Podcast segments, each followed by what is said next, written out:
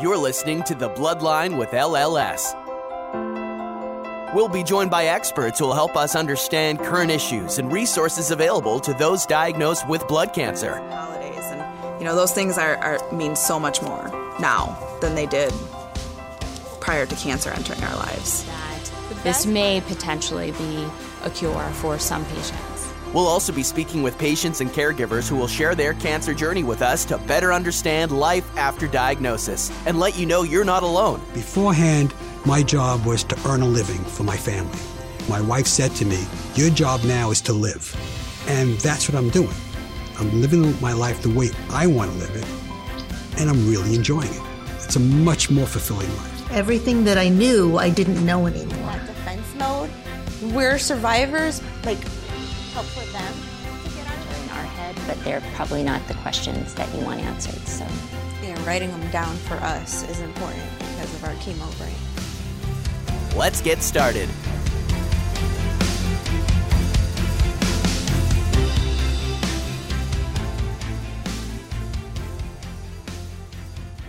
Welcome to the Bloodline with LLS. I'm Alicia. And I'm Lizette. Thank you so much for joining us on this episode. Today we will be joined by Kimberly Alexander, who is a cancer advocate, speaker, and radio personality. She became involved with the blood cancer community after her husband, NFL linebacker Elijah Alexander, was diagnosed with multiple myeloma. Despite losing him in 2010, she has chosen to honor his memory by helping patients and caregivers dealing with the cancer diagnosis, as well as fundraising to help find cures. Kimberly, thank you so much for joining us on today's episode. Thank you for having me. Of course. So how would you describe your life prior to your husband's um, diagnosis? I know that he was the he was he played for the Tampa Bay Buccaneers, Denver Broncos, the Indianapolis Colts, and the Oakland Raiders. So I can assume that you were very busy. But in your own words, how would you describe your life prior to that? Yeah, I, I was very very busy. I could start a, a moving company. Um, all of the traveling that we had to do because of the NFL. But you know, honestly, to me, in hindsight, I I think it was a little storybook. You know what I mean? It was very um, magical. It was exciting to be married to Eli and watching him live out his dream of playing in the NFL. I was so young. Um, I didn't quite understand the magnitude of it at the time. And so, you know, I was just kind of along for the ride. I loved him. We got married. We had our children and it was just a matter of us hopping from city to city based on wherever he was playing for the year. And, um, and, and even when it came time to, you know, for him to decide whether or not he wanted to retire or keep playing, you know, unlike a lot of football players, Elijah didn't have any issues with walking away from football. He was just kind of tired of it. He was tired of two a days. He was tired of all the back and forth. And so he left the game on his own terms, which is kind of unheard of. Quite often, most people end up leaving football because of an injury. And so because of that, um, transitioning away from it was relatively peaceful. He ended up finding uh, some other kind of career that he wanted to get involved in. He became an entrepreneur and started a couple of companies, and we were just kind of moving along, doing our thing, raising our boys, and then our whole world was turned upside down when he was diagnosed with cancer. A lot of people will say, I had hip pain, I had back pain. We had a young adult who ran a marathon and then after the marathon had a hip pain and just kind of attributed his pain to his marathon. And it wasn't until he went in that they found um, a diagnosis of multiple myeloma. So how is it for, for Eli? Well, it was similar, but it wasn't back pain. He had pain in his feet, which I guess isn't really common, but you know, it was interesting. He'd been going to doctors um, during his early retirement, trying to figure out what was causing the pain in his feet, and they kept telling him, you know, you played football, you played football for years, so of course your feet are going to hurt. And part of me also wonders if, you know, being an athlete, you're kind of expected to suck it up quite often. You know, they don't really complain about a lot of pain. They tend to overlook a lot of things that would probably typically affect most people. So it would not surprise me if he did have some kind of back pain and he just kind of ignored it just because he was so used to ignoring when he was not feeling comfortable. But it was the pain in his feet that really stood out the most. And oddly enough, it wasn't even a, a, doctor in the United States that ended up figuring out something was wrong with him. And um, to me, that will always be one of the more interesting parts of our story because I, I wonder how much sooner would it have been caught if someone had figured it out. And was he young when he was diagnosed? He was. Elijah was diagnosed with uh, stage 3B multiple myeloma at the age of 35. Wow. Yeah. Yeah. It's it's typically not the first thing they look for in a 35 year old, especially somebody who's so physically active. Yeah, and from what I'd learned about myeloma after the fact, I heard that it was a, a typically a slow progressing cancer. So part of me will always wonder if he had it while he played football because by the time they caught it, he was in really, really bad shape. It's interesting because some people are diagnosed with smoldering myeloma, which is um, a very low grade and may not need treatment right when it's diagnosed, but people do have it. And since he was diagnosed so young and he was so fit, mm-hmm. and you said this wasn't just a typical diagnosis where they found something in his blood counts or because a typical no, doctor didn't find it. He was actually um, basically an organ failure by the time they caught it. And so even before he could start chemotherapy, he had to undergo plasmapheresis for them to get his kidneys back healthy because they were shutting down. So he was in bad shape. We could have lost him then. That was in uh, 2005. And you must remember that day like it was yesterday. Oh, I, I think about it often. Um, you know, especially because, you know, we live in the, the same home. I end up passing by, uh, the same hospital that I took him to when he originally got sick. And so I relive it a lot to be very honest with you. But, you know, I think I take comfort in knowing that there have been a lot of advancements made when it comes to myeloma uh, from the time that Elijah was originally diagnosed. And, you know, it's interesting to me how, as much as I didn't know anything about myeloma at the time, with me talking about it all the time, I have a lot of people that reach out to me now. Um, I just had a friend reach out to me last week because she has a, a cousin in, uh, in South Florida that was recently diagnosed at the age of 36. And so I'm glad that me being so vocal and, and transparent about what our family went through lets people know that they can talk to me about it. And I feel like it ends up making me not feel like our experience was in vain. You know, of course, it did not turn out the way that I wish it had. I mean, to be very honest with you, in a perfect world, I would love to not have anything to do with LLS and have anything multiple myeloma. I would have been perfectly okay not ever having experienced this, but I feel like because we did and the way that we did, there has to be a reason. And if that reason is for me to help other people so that, you know, when they hear the words multiple myeloma, they don't feel as completely sucker punched as I was. I mean, it was horrible. And everything I read about myeloma at that time was horrible. You know, if you Googled it in 2005, you definitely didn't see all the positive things that you see now. It's a whole different ball game. You're right. Just in the last five years itself, there's been so much happening with myeloma. Actually, the last 10 years, really and yeah, our our jobs here, Alicia and I, our job is to get rid of our jobs. So, mm-hmm. um, you know, we, we don't need to exist, right? Exactly. That's the one time having no job will be completely fine. Yeah. Yeah. Good. Kimberly, thank you so much for talking about your experience because we're getting to know more and more people that were diagnosed so early, um, which is so out of the norm. And we're getting to know them. And the biggest thing is feeling so alone, feeling like, you know, I'm, I'm a case study for my doctor because nobody's diagnosed at this time. Young adults who were diagnosed that, um, people, the doctors had to deal with fertility issues and they never had to deal with that before because people were in their 60s and 70s getting diagnosed. So thank you so much just because, you know, people need to know that they're not alone out there.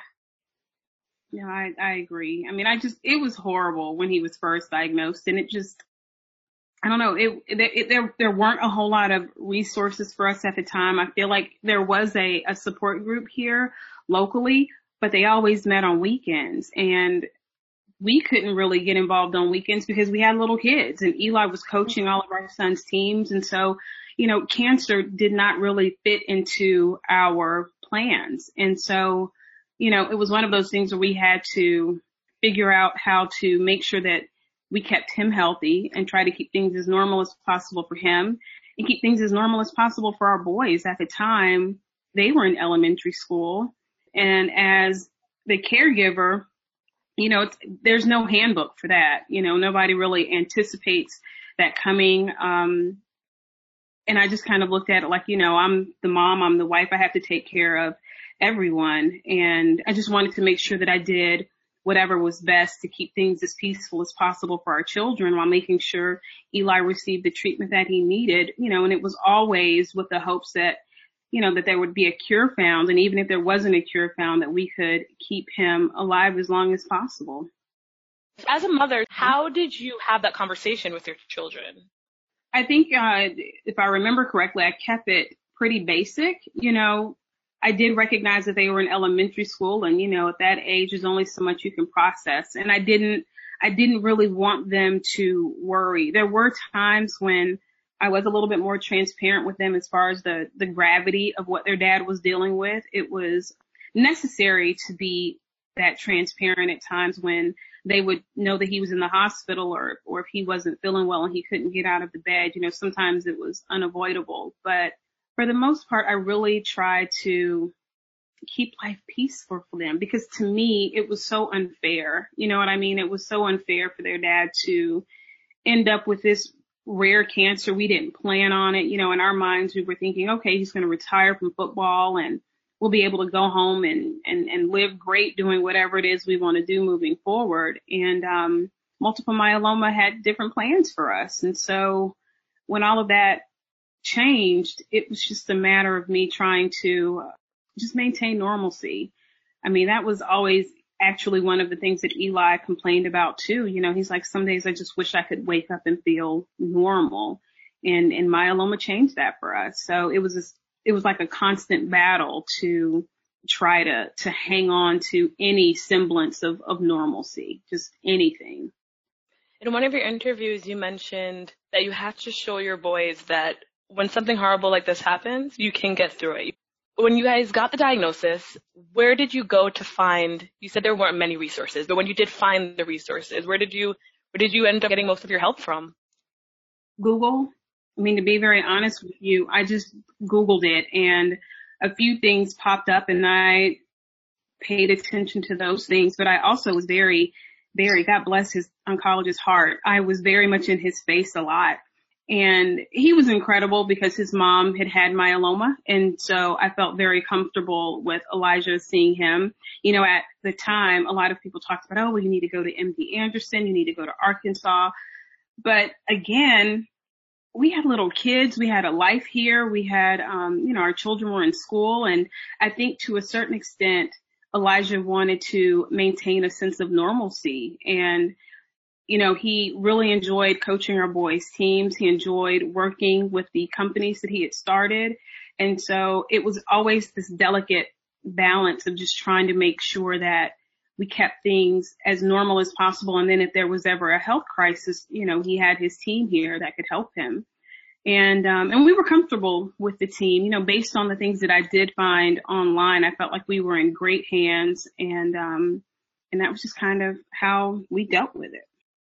And you bring up a really great point because, like Lizette said, a lot of individuals who are diagnosed with myeloma are older. And so their kids are older. And when someone is diagnosed in their 30s and they have young kids, it's a whole different conversation in regards to the availability of their family or the interaction with their families. Well, yeah, because, you know, with our kids being in elementary school, you know, they don't wash their hands. So, you know, our kids come home from school with little cooties all the time. And I'm like, look, you wash your hands. If they were sniffling, sneezing, coughing, or whatever, I had to make sure that I kept them away from their dad because his immune system was so compromised. And so I, I ended up learning a lot about things that had never crossed my mind before. And even to this day, when I'm in the grocery store and I see adults coughing and not covering their mouths, I get so angry because I'm like, you don't know who's around and who might have a compromised immune system because so many people are are sick and you, you just might not know it. And, and it's incredible how a simple cold for a myeloma patient can put them in a hospital. And so it was, it was interesting having to, you know, I was just basically learning on the job, trying to figure out how to balance everything for, for everyone. And Elijah was very inspiring. He didn't let the diagnosis really slow him down. You know, when he was slowed down, I knew he was not really, really feeling well because if he had an ounce of energy, he was going to work out, he was riding his bike. He loved coaching our boys in football and baseball and all of the stuff that they were doing. And even after we lost him, I felt like it was important for our boys to keep living and to keep doing the things based on the fact that he set an amazing example doing the very, the very same things that, uh, we were trying to do. Just kind of push through some tough, tough situation and tough news and, and make the best of it. And Elijah, he definitely was pushing through because he had founded the Tackle Myeloma Foundation after undergoing a stem cell transplant, right? He actually um, founded the, the foundation in 2006. So he was diagnosed in October of 05.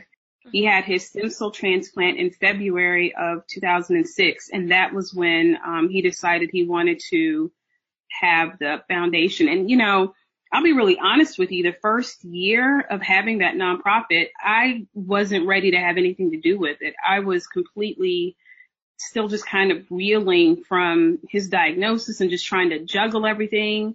And he bounced back very well from his stem cell transplant. So having him kind of like back to normal for a little while and not, not in, in, in a place where he was really unstable, I wanted to embrace that. And I didn't want to embrace it by being so busy running a nonprofit. And so I kind of let him and his board, uh, do their thing, raising money and, and, and starting the different events. He had a, uh, he would do a celebrity poker tournament and a celebrity golf tournament and, uh, do a lot of fundraising that way.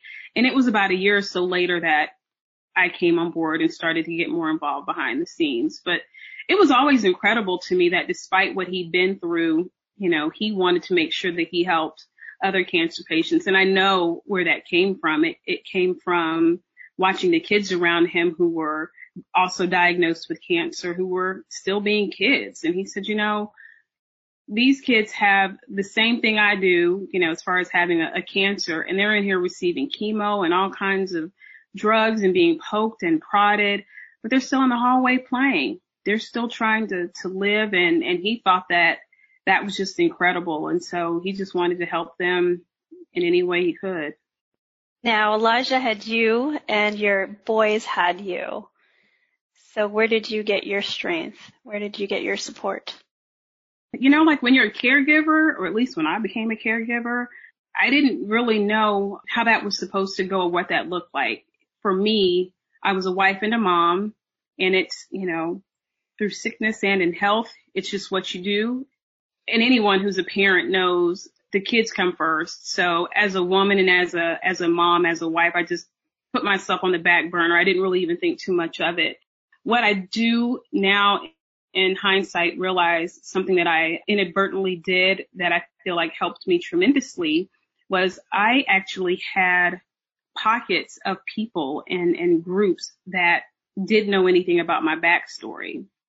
So this was way back before social media was really a big thing. And I know a lot of people are on Facebook now and very transparent on Facebook. They can almost use it as a, a counseling center. Well, I wasn't really like that. I had a blog that I would talk about what was going on with Eli so that if anyone had any questions about where he was, where we were, how we were doing, I would post there. But during a part of Eli's treatment, I was in school. None of my classmates knew what was going on at home. I was also taking a few fitness classes nobody in those classes knew what was going on. And what I realized in hindsight is that when I lost Eli, I had a, an amazing circle of support through my friends and my family who were close to us.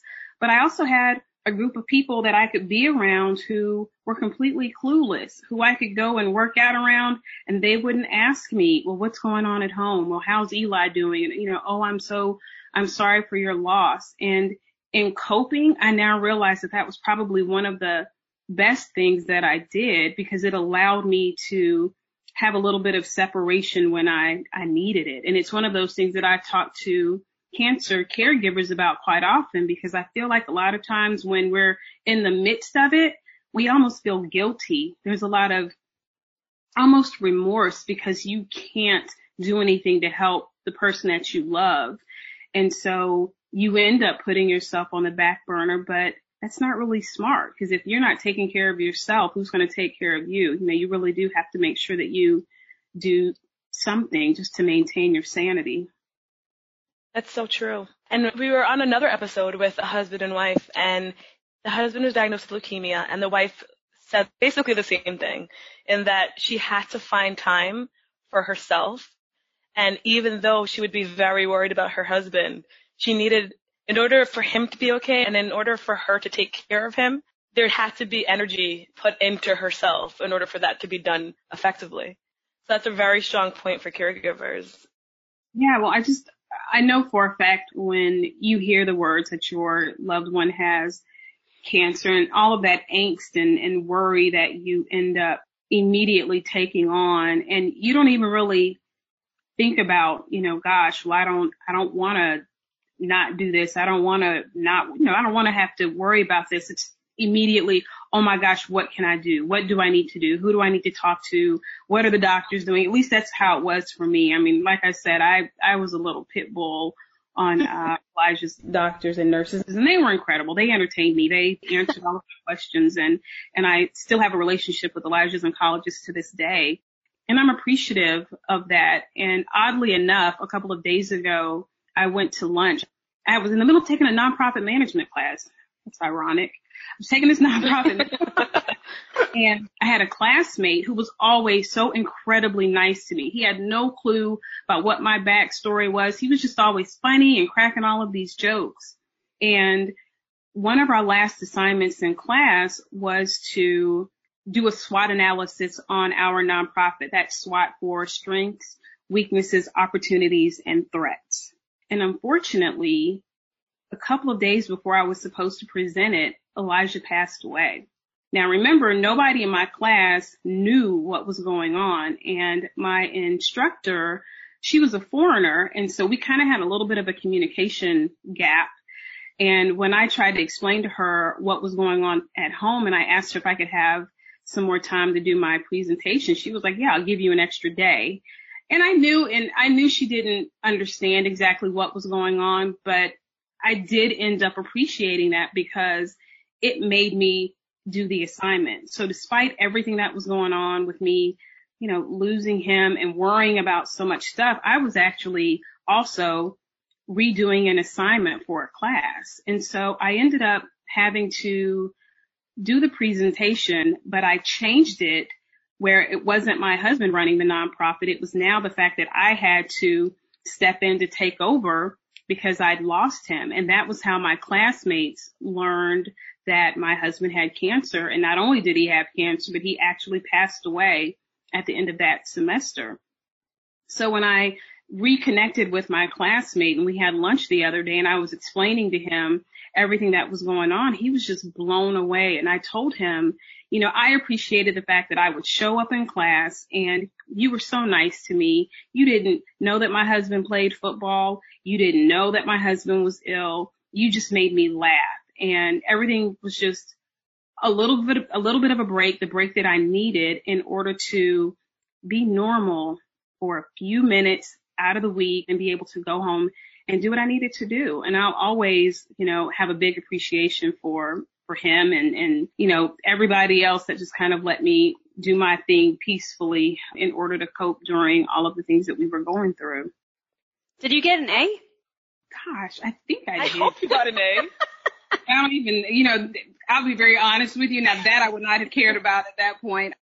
In an interview, you mentioned that the advice that you'd give to others is that they should find activities and events to be a part of For anyone listening who is a caregiver who who has that thought of I feel like you said I have remorse because I should be doing this and feeling this and being completely there, but also also understanding that at the same time you yourself need to have your mind elsewhere to keep it all balanced. So what advice would you have for someone listening who's like, Kimberly, I hear you, but how do I actually do it? One thing that I would suggest doing is take a few minutes to remember the things that you love. Remember the things that make you happy, whether it be gardening or whatever, whatever you would do if you had a whole lot of downtime. Because as a caregiver, you don't have a lot of downtime. So I would make a list of those things and then maybe gosh, Google is, is such an amazing asset. You can look up different activities and different groups that do those things, you know, prime example, you know, I know that I did a lot of fitness classes. It adds up. I wouldn't necessarily uh, encourage people to do anything that takes on a whole lot of additional costs, but I would say, you know, look for the different kinds of groups that are available that in- invite people out where it might not be any charge for it, like something through a library. A lot of times, um, universities offer free courses for certain things that people might be interested in. Perhaps even, uh, like go on Eventbrite. A lot of times people can type in things that are interesting to them and all kinds of activities that revolve around those very same uh, interests are right there free of charge. Google is your friend. I would encourage any and everyone to definitely do that. Just do some research and, and look for whatever it is you love and pursue that. Life is too short. Being a caregiver is stressful. It, it is a necessary thing. None of us are ever given a book on how to do it properly. To me, there's a lot of on the job training. There are a lot of decisions that you have to make that you wish you didn't have to make. A lot of decisions that you have to make that you're just completely unprepared for. But in order to get through it, you definitely need some downtime. You need some me time and don't feel bad about it. Absolutely. You mentioned that Eli was diagnosed outside of the United States. Where was he diagnosed? What happened was he was traveling to Costa Rica and on the flight he became ill.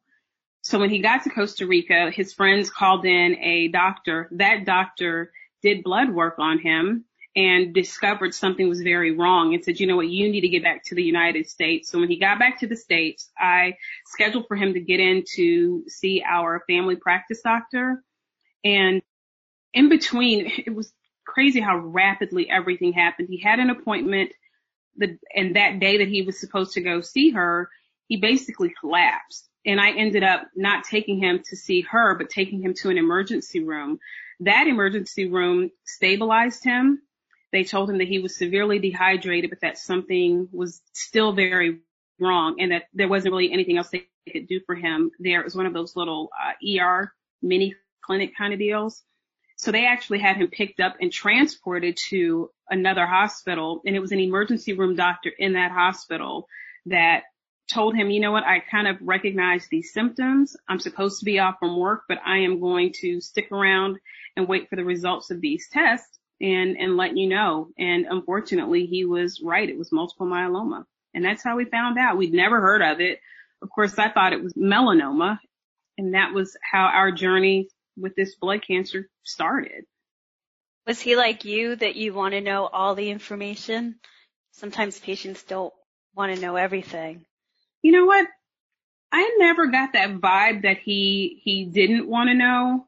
I think he took comfort in knowing that I was going to find out. And so he probably really, he, you know, I don't think he really had to, to worry about it too much. Um, he, you know, he knew who he had at home and, and I wasn't going to, uh, let anything get by. And so we went into it just very, very hopeful and very open to whatever it was that we needed to do to make sure that, that he could live as long as possible with it. And, and like I said earlier, you know, we could have lost him in 05. And so I was always grateful for the additional time that we had with him. And still, you know, there's a little piece of me that now encounters myeloma patients who've had the disease for years or, you know, even in hearing about all the new advancements that have been made. You know, I always wonder, gosh, you know, if he, if it had been caught sooner, would it have made a difference? If he was still here, you know, would some of these advancements be able to help him?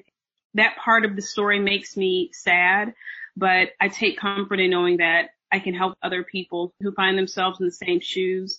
I'm glad our sons are now out of high school and, and grown and doing their own thing. And so, you know, I feel like I've done a relatively decent job in trying to maintain a little bit of normalcy for them, about as much as you can have, you know, losing your father. I mean, he was, he was a, a very powerful person in their life. I don't know. I had to, had to kind of step in and take on both roles and I hope I did a, a good job. I'm sure you did. I did. I'm sure you did and are doing. yeah. You said you wanted to use this experience to help others. In doing so, you've spoken at many blood cancer conferences for us. Um, you've spoken at our volunteer leadership conference. You participated in media opportunities to share your story surrounding Blood Cancer Awareness Month. You've been on satellite media tours, radio media tours. You've also written blogs for us. And you're also deeply involved with our North Texas chapter. Mm-hmm. How did you get involved or how were you introduced to LLS? So interestingly enough, I was introduced to the LLS locally by a girlfriend of mine whose husband, not husband, her, her brother had been diagnosed with leukemia. And she invited me to a big event that the Leukemia Lymphoma Society here does called the St. Valentine's Day Luncheon and Fashion Show. So I went with her probably about four years ago. And after going a couple of times, I would see you know, the staff. And at one point, someone just finally approached me and asked me if I would join the board. They enticed me because they had just added a new campaign to the Dallas market, the uh, Man Woman of the Year campaign. And so I came on board that year to help jumpstart that campaign. And I've been involved pretty much ever since. I've loved being involved with that. I've loved being involved with LLS and I've gotten a lot of people involved. My brother-in-law ran for man of the year and raised over $60,000. Elijah's oncologist, uh, also, he actually won man of the year. He beat my brother-in-law. um, he raised over a hundred thousand dollars and I've had a few friends who've done the same and I've got a friend who's uh, involved with the campaign now that I'm I'm kind of helping get his his game plan going. So I love being involved there's so much work that still needs to be done. And so being a part of it just means the world to me. And I love being able to do it at a, to be able to do it at a local level because I, I had done a lot of stuff before, but a lot of it wasn't actually here in Dallas. And so being involved here, I don't know, just it feels good to be able to help people in my backyard. Absolutely. Before the diagnosis, you were extremely busy. And then after the diagnosis, you're busy in a different way, how are you able to balance it all? First and foremost, I balance it all because my parents have helped me tremendously. This is an even crazier story. My parents who had been divorced 32 years moved into my house after Eli passed away. And so my mom lived upstairs. My dad lived downstairs and they helped me raise the boys. And so I will forever be grateful for both of them uprooting themselves from Florida to move to Dallas, Texas to help their grandkids. You know, I'm an only child between my mom and dad and little Eli and Evan are their only grandchildren. And so they picked up their lives and came here to help me and they're both still here. And, um, you know, it allowed me to figure out how I was going to carry on without Elijah. And it also let me make sure that I reinforce to the boys the importance of not allowing the loss of their dad and my husband to be an excuse for them to not do anything that their dad really expected of them. You know, my husband was one of those guys that, you know, he wanted the boys to make straight A's and, you know, they were supposed to go to college and they had, he had all of these ideas in his head for what he wanted the boys to accomplish. And I didn't want to let him down. And I didn't want the boys to look at me and feel like, you know, oh gosh, need to be worried about our mom or, oh gosh, you know, mom fell apart when dad left and now we've got all this pressure to, to do certain things in order to keep things going. I really did want our kids to keep being kids. And so because of the, the support of, of friends and family, I was able to do that for them. And, and I really tried to just set an example for how you can endure something that's painful and still, you know, you're basically making lemonade out of lemons. And so, um, that's how I've ended up here. And so our oldest one, he graduated from high school and he's in college. And the youngest one graduated from high school, didn't go to college, but it's okay because he got drafted by the New York Yankees. Wow. yeah. and none of them are in football, right? no, no football mom knows too much about football to ever allow that to happen. I, and I love football. Don't get me wrong, because you know, in addition to all the other stuff I do for blood cancer, I actually co-host a sports talk radio show, and I love football. My husband was a linebacker. I love a big, solid sound hit. I love tackle, but I've never wanted my kids to be on the receiving end of them, and so I'll watch it and, and I'll cheer on all my friends whose children are out there playing. You know, good luck with all they're doing, but I didn't want my kids playing football. Mm-mm.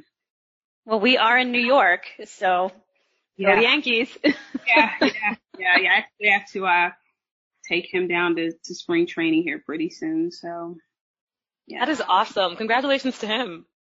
The St. Valentine's Day luncheon. They actually attended that with me. So that was wonderful. That was really, really special for me. We're really trying hard as an organization to focus a lot of our energy on caregivers because it's so important. They can be the game changer in a patient's treatment, to be very honest. So I think that's important. Kimberly, thank you so much for joining us on this episode and for sharing your story and letting others know that, like them, caregiving requires you to learn as you go when someone you love receives a diagnosis. So we thank you for sharing the story of not only yourself, but your, your two boys and your parents. And, you know, I think it's a wonderful thing to hear that the support is there and the role of a caregiver is so important. So we thank you for all that you do and continue to do and the life that you're living, you know, post Elijah's passing and all of the people that you're impacting in such a major way. Thanks for listening to The Bloodline with LLS. We can be found on iTunes and other great podcatchers. You can subscribe at www.thebloodline.org. Be sure to check out our archive section on our website for previous podcasts. Be sure to rate and review us on iTunes. Keep up with LLS by following us on Twitter at LLSUSA and Facebook at the Leukemia and Lymphoma Society. Until next time.